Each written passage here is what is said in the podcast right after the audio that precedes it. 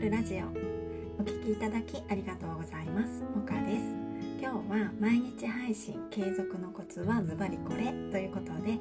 私の毎日配信のコツをお伝えしてみようと思います。どうぞゆるりとお付き合いください。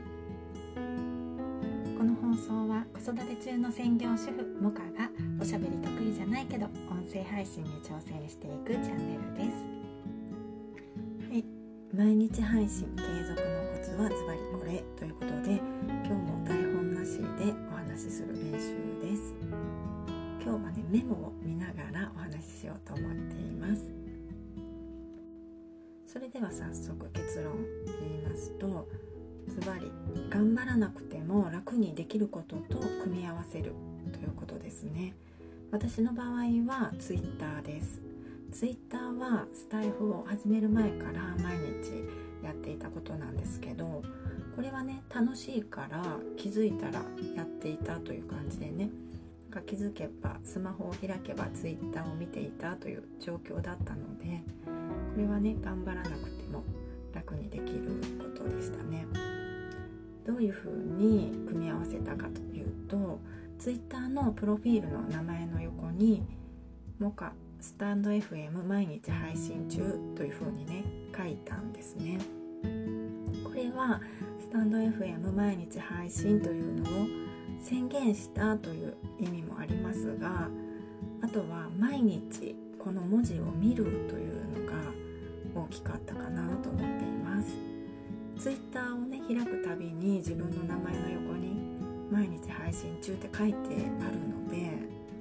もうねやらないといけないというのもあるし毎日この文字を見ているので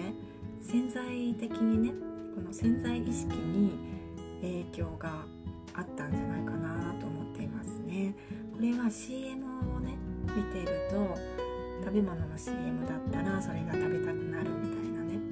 そういう効果があったんじゃないかなと思っています。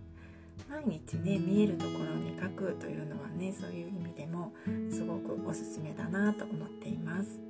ただし自分以外の誰かも見る場所に書くのがいいと思いますね。例えば自分の自分しか見ない場所自分だけが見る手帳とかだとね、まあ、毎日見るということであの効果はすごくあるとは思うんですが私のようにねちょっと怠け癖がある人はまあね私だけしか見てないしいっかっていうことでねついサボっちゃうこともあるかもしれないので Twitter のようにね誰か他の人も見ているという場所に書くのはすごくおすすめだなと思っています。